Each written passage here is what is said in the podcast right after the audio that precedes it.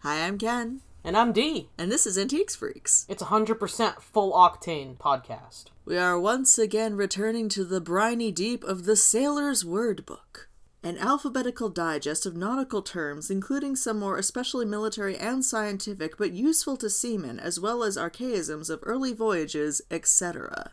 By the late Admiral W. H. Smith with a Y, published 1867. And we're doing this because, one, we're gay for boats, and two, season two of Our Flag Means Death is streaming now on HBO Max. Get to it. So watch it and come on this journey with us. But if you would like to understand your pirates better, consider the letter L, Ah, love letter for loving pirates that you love. beginning with to lace. Oh, that's probably got something to do with rope for sure. Correct, it means to beat or punish with a rattan or rope's end. It's kind of sexy. Lamb's wool sky. Big fluffy clouds. Correct, it is a collection of white orbicular masses of cloud. Yay. And defined at long last, landlubber. It's someone who loves the land, right? That is what I have thought all of my life, but this turned out to be untrue. Oh. It is a useless longshorer, a vagrant stroller, applied by sailors to the mass of landsmen, especially those without employment. Oh, okay. Land sharks. That's a guy who gives you a loan, am I right? It's my parents' favorite Saturday Night Live skit. But in the Sailor's Word Book, it is defined as crimps, pettifogging attorneys, slopmongers, and the canaille infesting the slums of seaport towns. Lawyers got put in there, huh? I think what they mean is anybody who would seek to cheat an honest seaman of his money. Oh, okay. That's fair. Make a lane there. Get out of me fucking way. Correct. It is an order for men to open a passage and allow a person to pass through. That one has survived surprisingly intact over the years. Right? Larbird. That's what you say when you see a bird that you really love. I larbird. it is the left side of a ship when the spectator's face is towards the bow. The Italians derive starboard from chestaborda, this side, and larboard from chelaborda, that side, abbreviated into staborda and laborda. Oh, okay. which in English becomes starboard and larboard. Fantastic. I'm so glad Italy came in and fucked that up for us. Thanks. How dare you? Starboard and larboard is perfectly cromulent, and I will not hear a word against either. I, you know, Except that their resemblance caused so many mistakes that by order of the Admiralty, larboard is now thrown overboard and port substituted. yeah, yeah. Well, I was gonna say it's like it's perfectly great and cromulent if you don't have like literally any form of speech impediment or hearing impediment. Now we have simplified it so that one is two syllables and one is one syllable, and they sound nothing alike. And would you know it? That cleared up a lot of confusion. That's incredible. I can't believe that worked. Lazy guy. I don't know that this one needed to be defined.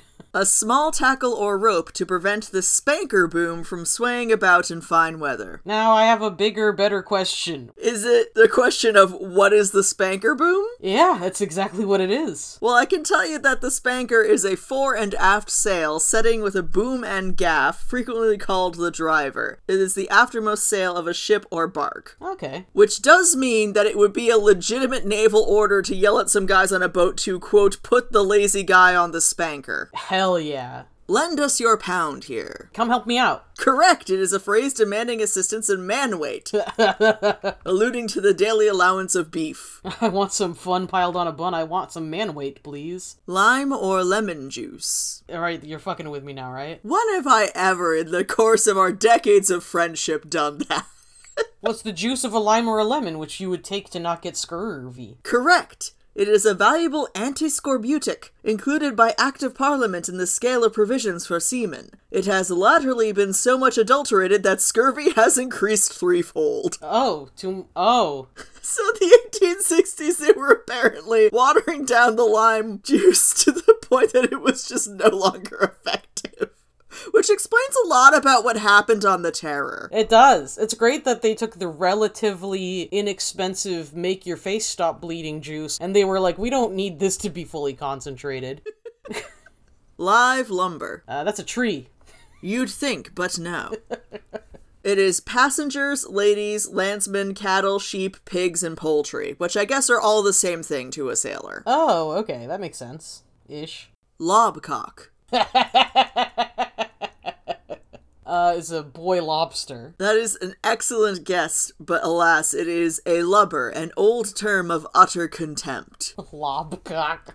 You lobcock. I would feel pretty insulted if someone said that to me, so yeah. Let's bring it back, shall we? Let's bring back lobcock. Lob lully boy. Is that like the same thing but like smaller? The diminutive version of the lobcock. Yeah, when he's just a little feller. It's a loblolly boy. It is a man who attends the surgeon and his assistants to summon the sick and attend on them. It's a very cheerful phrase for that. It is, isn't it? Lobster. It's a good animal. a well known marine crustacean. Also, redcoats of old, whence lobster box, a colloquialism for barracks. Oh, yes, that's right. Lobster toad. Well, that's gotta be some kind of frog lobster. It is the deep sea crab. The, the only one, yeah. Yeah, it's 1867. I don't know that they're getting down there very often to count. So I think they're under the impression that there is just the one. I'm actually going to guess that what they encountered is probably a slipper lobster, Oh. because they just sort of look like you'd name them that. Long togs. oh, uh, that's when your coat's really long, right? It is landsman's clothes. Oh, okay. Lubber. Not landlubber, but merely lubber. Oh, that's when you're a landlubber, but you can also go in a boat, but everyone still hates your ass. Shockingly close, it is an awkward, unseamanlike fellow from a northern word implying a clownish dolt. that struck your funny bone, did it? Yeah, that struck me right funny. I, uh, A bosun defined them as, quote, fellows fitted with teeth longer than their hair, alluding to their appetites. oh, all right. I'm really glad you immediately cleared that up. And now that we know what a lubber is, D, what is lubber's hole? I mean, sometimes even the best seaman picks the wrong lover, you know? wow, A lubber lover, if you will. poetry it is. I'm very good at it. It is the vacant space between the head of a lower mast and the edge of the top, so termed from timid climbers, preferring that as an easier way for getting into the top, rather than trusting themselves to the futtock shrouds. The term has been used for any cowardly evasion of duty. Okay. So, not quite as exciting as we once supposed, but so it goes. I'll take it. In your heart, the lubber's hole can be whatever you wish. I'm not going to stop you. And with that, we conclude the letter L in our journey through the Sailor's Word Book. Stream Our Flag Means Death on HBO Max. Thanks. If, especially if you ever want to hear, understand what we're talking about ever again. If you ever want to hear from me again, get me season three. Thanks. Or if you just want to see a man's beefy, meaty chest. If you're just like a dude with huge badonkawonkaloo's, check out Our Flag Means Death, why don't you? Boy, will this deliver. And if you would like to suggest an episode topic or just say hello, you can email us directly at antiquesfreakspodcast at gmail.com. You can post in our Facebook group, Antiques Freaks Friends. You can tag us on Tumblr, antiquesfreaks.tumblr.com, or on Instagram at instagram.com slash antiquesfreaks. If you watch Our Flag Means Death and think that the best thing we ever did for you was tell you about uh, men's big, meaty chests, feel free to scroll on down to wherever you're listening to this podcast and leaving us a five star review. I love to see them bounce. Thank you, antiques people. And if you need more Antiques Freaks in your week, head on over to Patreon at patreon.com slash antiquesfreaks, where every week we read and review a chapter of the Victorian Penny Dreadful, Varney the Vampire, or The Feast of Blood, which is also more nautical than one would suspect from the title. Special thanks to our patrons for paying our hosting fees and filling our hearts with love. So much love. And thank you in particular for listening. That's right, you. Au revoir! Goodbye.